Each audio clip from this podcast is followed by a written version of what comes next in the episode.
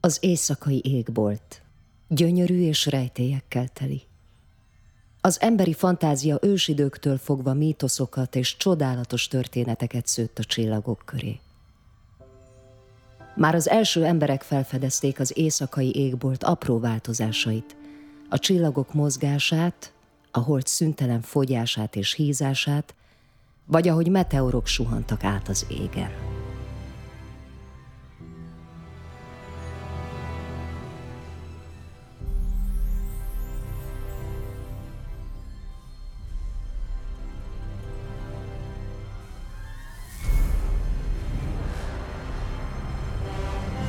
Földtől a világegyetemig.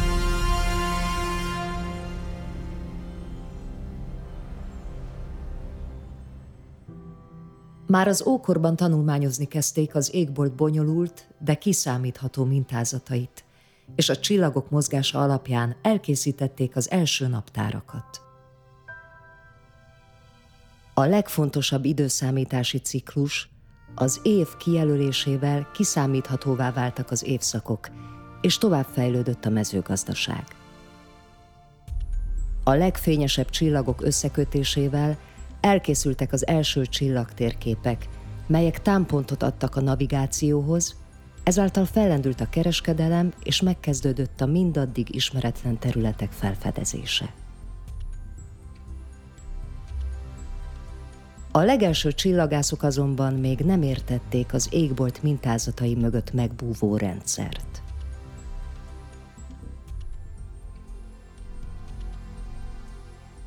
A régmúlt tudósainak és filozófusainak a világegyetemről alkotott képét még szorosan átszőtte a mitológia.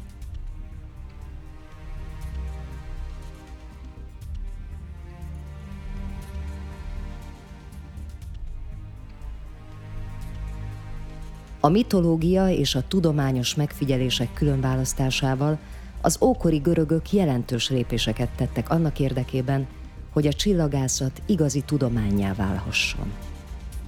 Az ókor legnagyobb elméi Pitagoras, Eratosthenes, Apollonios és Ptolemaios ismerték fel azt a bonyolult rendszert, melynek segítségével az égbolt jelenségei előre megjósolhatóvá válhattak.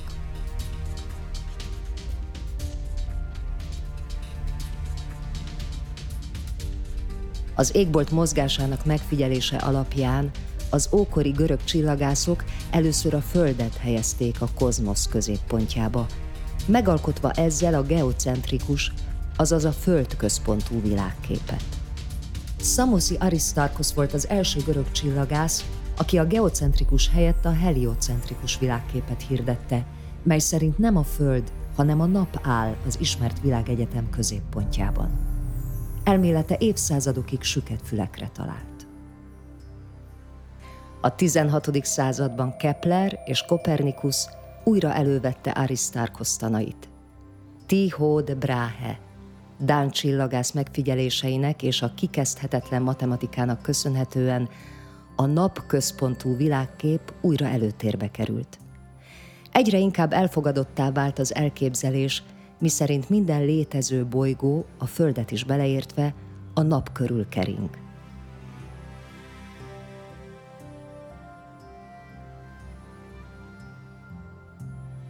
Igazi tudományos forradalom akkor kezdődött, amikor Galileo Galilei 1609-ben a világon elsőként távcsövön keresztül kezdte kémlelni az égboltot. Felfedezte az univerzum szabad szemmel nem látható jelenségeit, így a geocentrikus világkép végérvényesen megdőlt.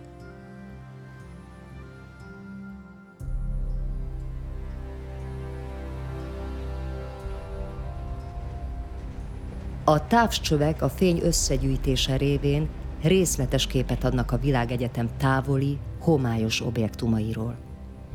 Minél nagyobb lencséik és tükreik vannak, annál több fényt képesek begyűjteni, így annál élesebben és messzebbre lehet ellátni velük.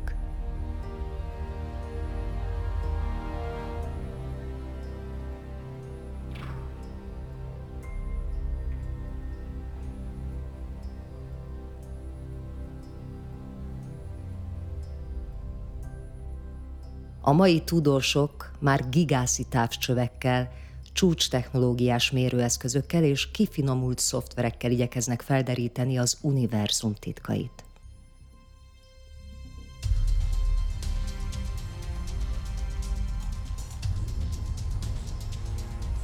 Az akár 10 méteres tükrökkel felszerelt távcsövek képesek megfigyelni az égitesteket olyan állapotukban, amilyenek több milliárd évvel ezelőtt, nem sokkal az ősrobbanás után lehettek.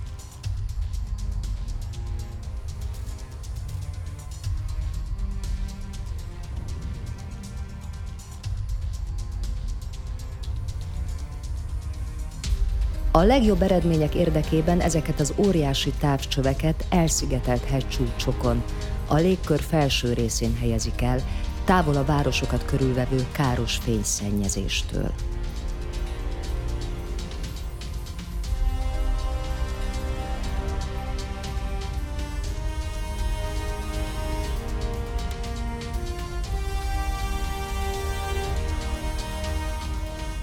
Ezeken a távcsöveken keresztül betekinthetünk az űr távoli sötét zugaiba, melyek révén feltárul az ősi világ emberei számára még felfoghatatlan világegyetem. Egy olyan világegyetem, amely élénk és erőszakos, ahol csillagok és bolygók keletkeznek és tűnnek el az égen.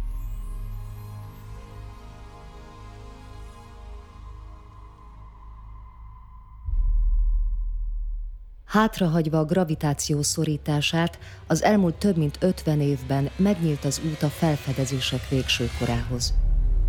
Kijutottunk az űrbe.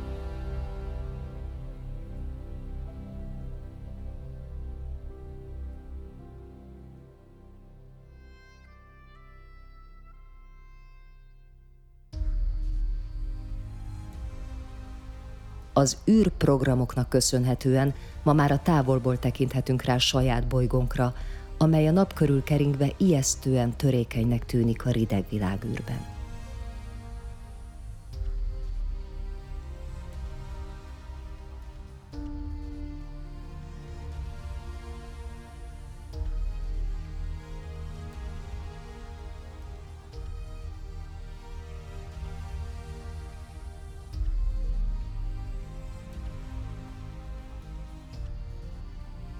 Az űrtechnológia átformálta a hétköznapi életünket, és gyökeresen megváltoztatta a világról alkotott képünket is.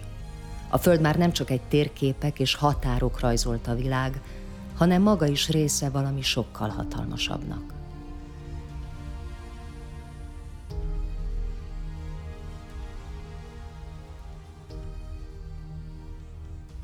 Az űrprogramok haszna többszörösen felülmúlta a beléjük fektetett munkát és költségeket.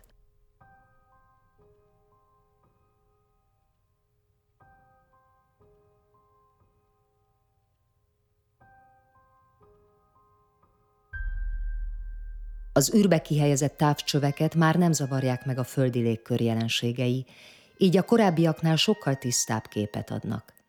Ezeknek az űrtávcsöveknek merőben új rálátásuk van az univerzumra. Olyan szabad szemmel nem látható hullámhoz tartományokat is érzékelnek, melyek nem tudnak áthatolni a Föld légkörén.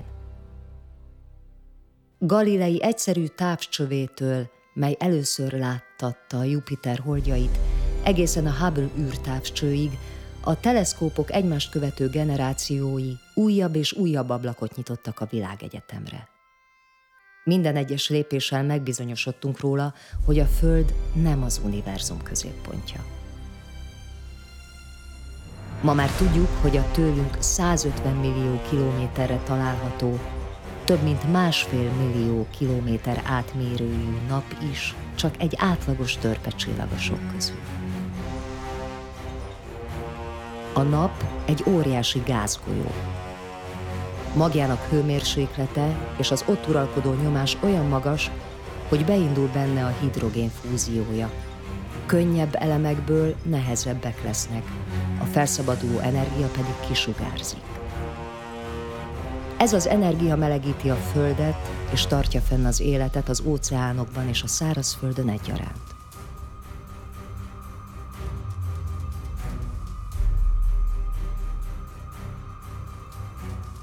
A nap felszínén időnként erős, lokális mágneses terek napfoltokat hoznak létre. A napfoltokban felgyülemlik az energia, majd egyszer csak nagy robbanással kiszabadul a felszínen. Ezek a napkitörések.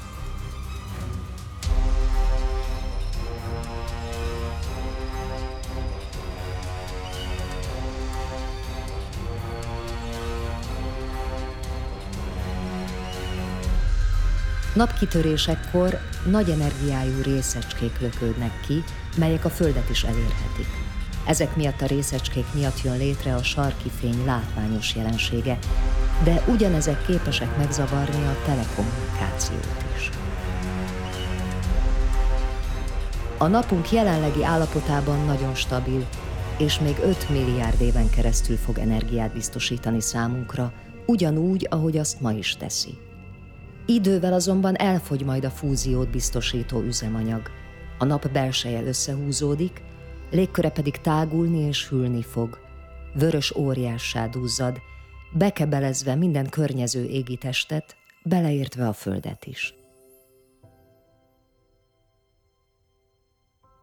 A naprendszer nyolc bolygója közül a vékony atmoszférájú Merkur kering legközelebb a naphoz.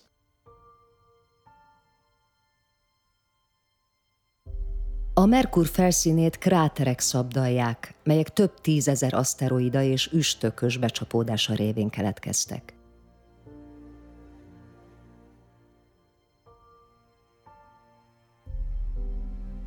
...2004-ben indult útjára a Messenger űrszonda, melynek célállomása a Merkur volt. A Messenger rengeteg új mérési adatot és a bolygó felszínéről készült nagy felbontású képet küldött haza.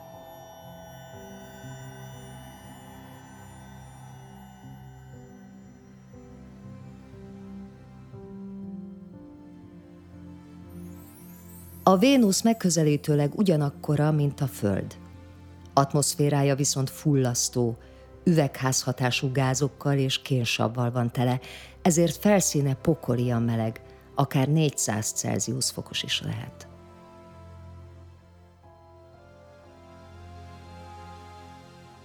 A Vénusz nagyon aktív, a kiömlő láva folyamatosan alakítja külső rétegét. Különböző geológiai folyamatok eredményeképpen a bolygó felszíne néhány száz évente teljesen megújul.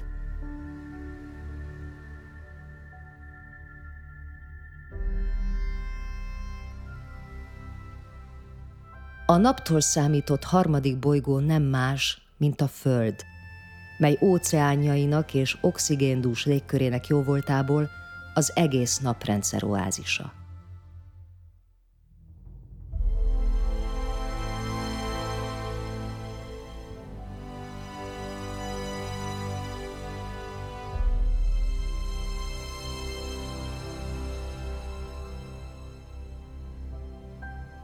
A hold negyed akkora, mint a Föld, saját légkörrel nem rendelkezik.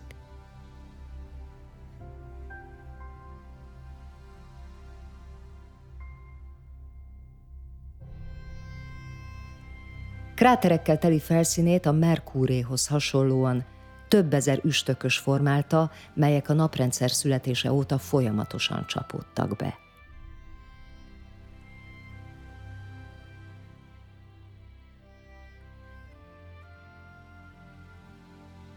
A hold az egyetlen olyan égitest, ahová eljutott az ember.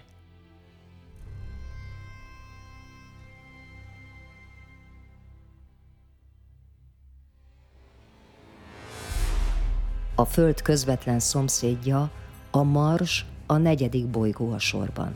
Akár 70 millió kilométerre is megközelíthet minket. A kutatók az 1960-as évek óta kitartóan próbálják megismerni a vörös bolygót. Feltérképeztük a teljes felszínét, krátereit, hatalmas kialudt tűzhányóit és mély szurdokait.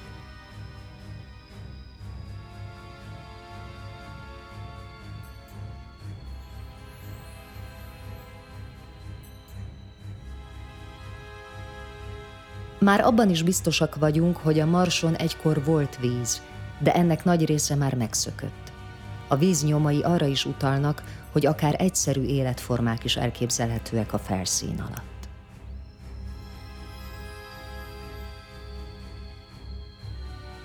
A kutatók manapság távirányítású űrjárművekkel, a jövőben pedig a Marsra utazó asztronauták segítségével igyekeznek felderíteni a vörös bolygó további titkait.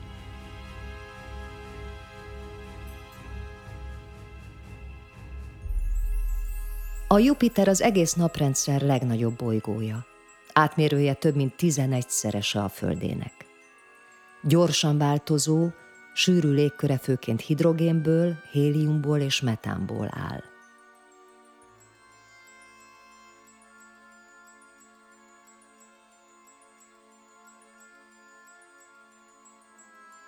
A bolygó egyik jellegzetessége a hatalmas vörös folt, amely valójában egy kolosszális, a Föld méreténél kétszer nagyobb vihar, amely több száz éve tombol.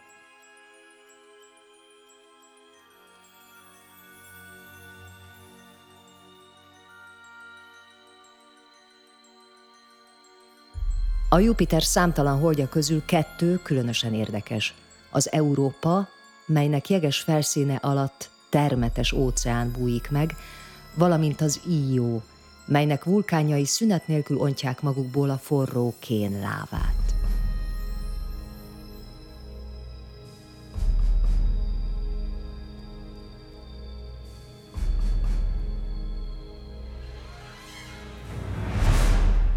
Gyűrűinek köszönhetően a Saturnus talán a legelegánsabb bolygó mind közül.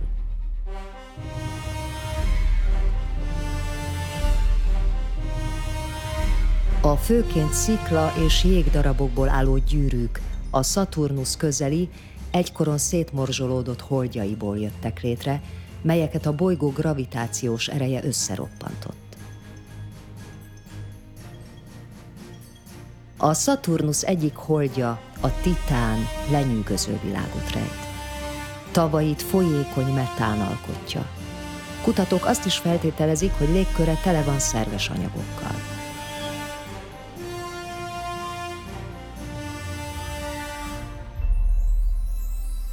A bolygók sorában a Saturnust az Uránusz követi, melynek hasonlóan nagy, de kevésbé hivalkodó gyűrűi vannak.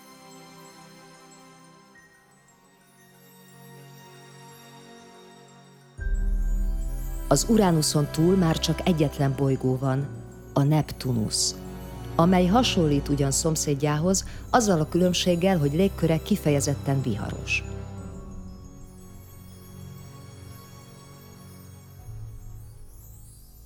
A Neptunus után kisebb úgynevezett törpebolygókat találunk, mint a Plutó, az Eris, a Makemake és a Haumea.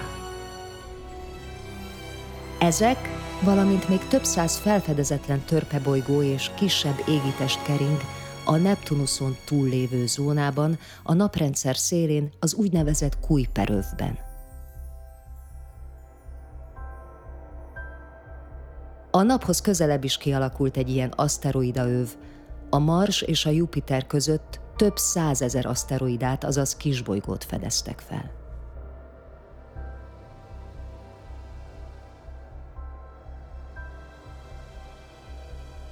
Néhány űrszonda már közelebbről is megvizsgálta ezeket a kisbolygókat.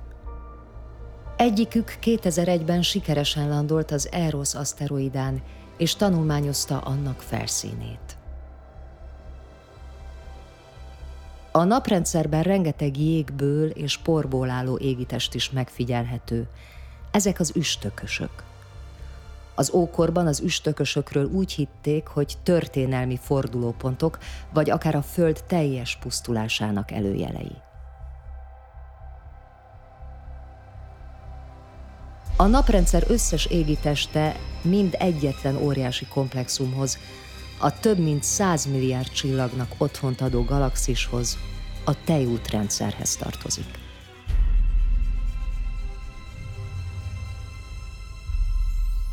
A közelmúltban sikerült olyan bolygókat is felfedezni, melyek nem a nap, hanem a tejútrendszer más csillagai körül keringenek.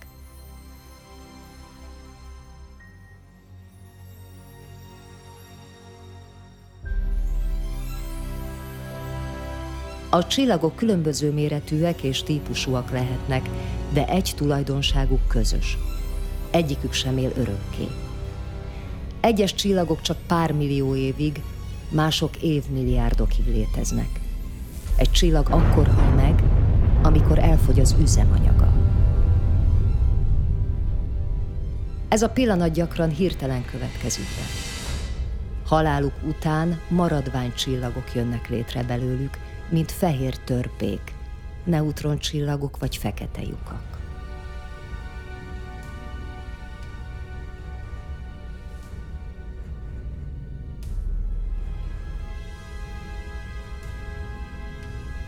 A csillagok gyakran csoportosulnak, halmazokba tömörülnek, melyeknek két típusát különböztetjük meg, a gömbhalmazokat és a nyílt halmazokat. A gömbhalmazokban a csillagok sűrűn helyezkednek el, a gravitáció pedig gömb alakba rendezi őket. Ezek életkora a bennük található csillagok típusainak eloszlásából állapítható meg, így a csillagászok megismerhetik azok történelmét is.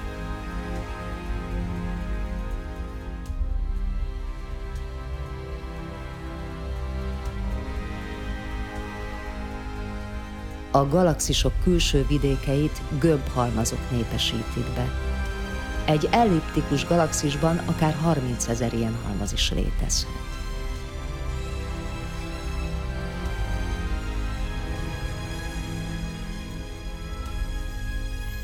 A galaxisok spirálkarjaiban előforduló nyílt halmazok kevesebb és javarészt egyidős csillagokat tartalmaznak.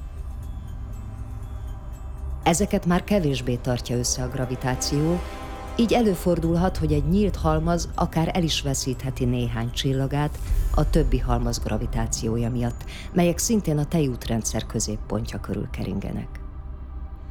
A nyílt halmazok általában néhány százmillió évig élnek.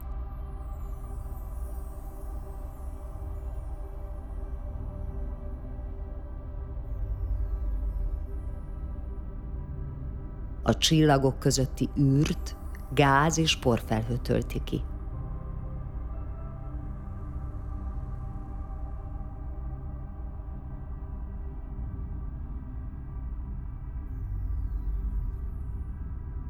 Ezek a csillagködök főként hidrogénből, héliumból és más ionizált gázokból állnak.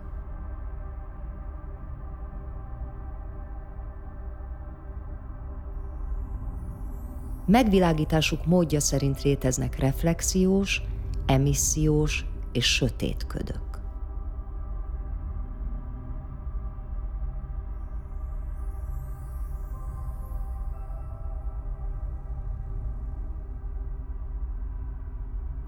Ha a körülmények adottak, a csillagfelhők képesek saját gravitációjuk alatt összezuhanni, egészen addig, míg beindul a fúzió és új csillag születik csillagok a mai napig folyamatosan keletkeznek.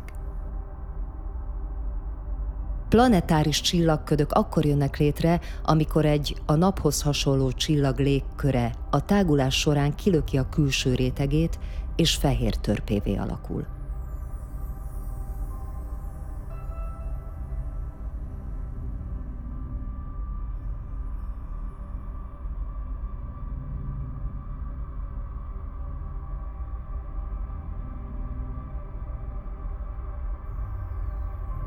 A legkülönlegesebb csillagködök a szupernova maradványok, melyek olyan nehéz kémiai elemekből állnak, melyek elengedhetetlenek az élet kialakulásához. Ezek a csillagködök a nagy sűrűségű csillagok haláltusájának utolsó maradványai.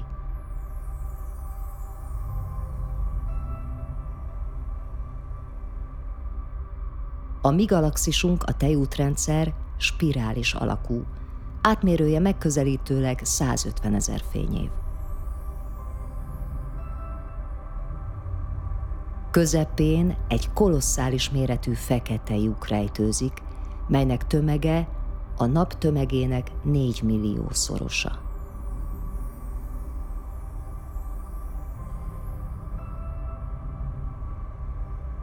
Akármilyen nagynak is tűnik, A tejútrendszer nem az egyetlen galaxis a világegyetemben. Rajta kívül több száz milliárd másik, különböző alakú és méretű galaxis népesíti be az univerzumot.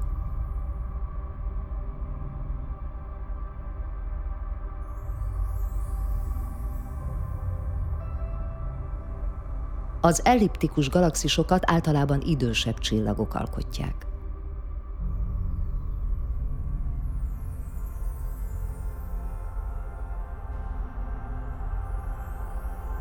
A spirális galaxisok egy fényes magból és az abból kinyúló két spirálkarból állnak.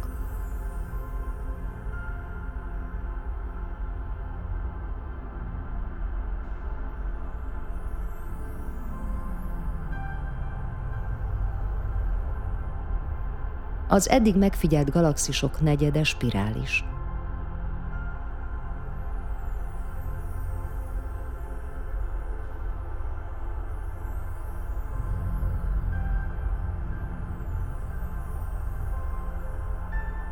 A szabálytalan galaxisoknak nincs meghatározható alakjuk. Bennük rengeteg por és gáz található.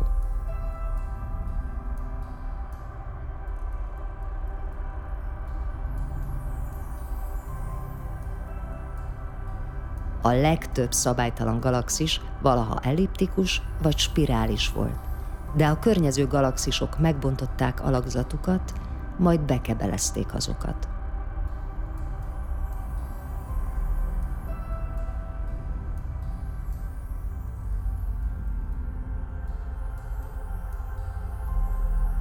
Gravitáció hatása miatt a galaxisok is csoportokba verődhetnek.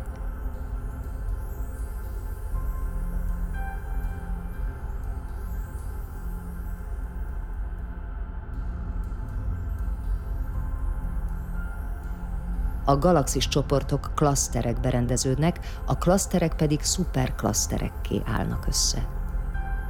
A csoportokban és klaszterekben található galaxisok közötti ütközések és kölcsönhatások mindennapos események, melyek eltorzítják azok alakját és megváltoztatják fejlődésük irányát is.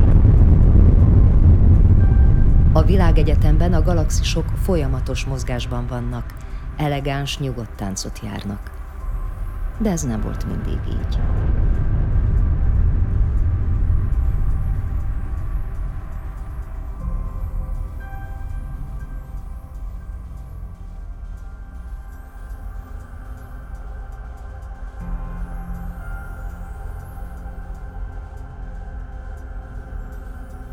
Feltételezéseink szerint a világegyetem 14 milliárd évvel ezelőtt egy monumentális robbanással az ős robbanással jött létre, és azóta is csak tágul.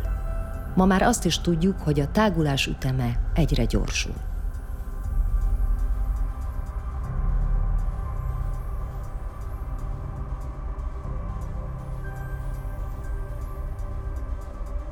Minden tudásunk ellenére számtalan megválaszolatlan kérdés van a világegyetem születésével és végzetével kapcsolatban.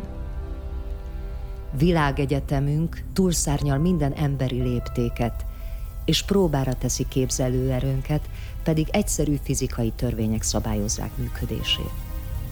Csak úgy, mint az élet kialakulásának bonyolult folyamatát is.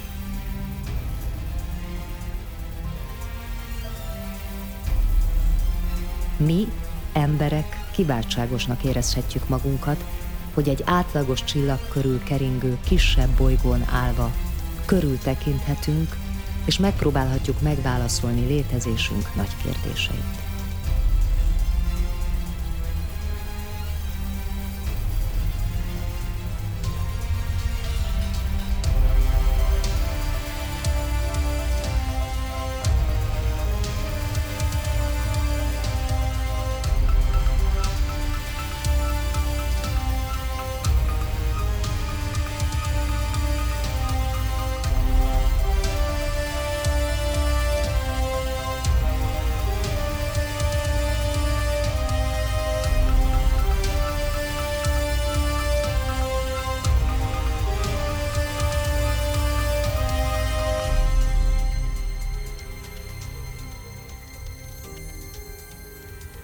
A magyar nyelvű változatot az Agóra Tudományos Élményközpont készítette Debrecenben.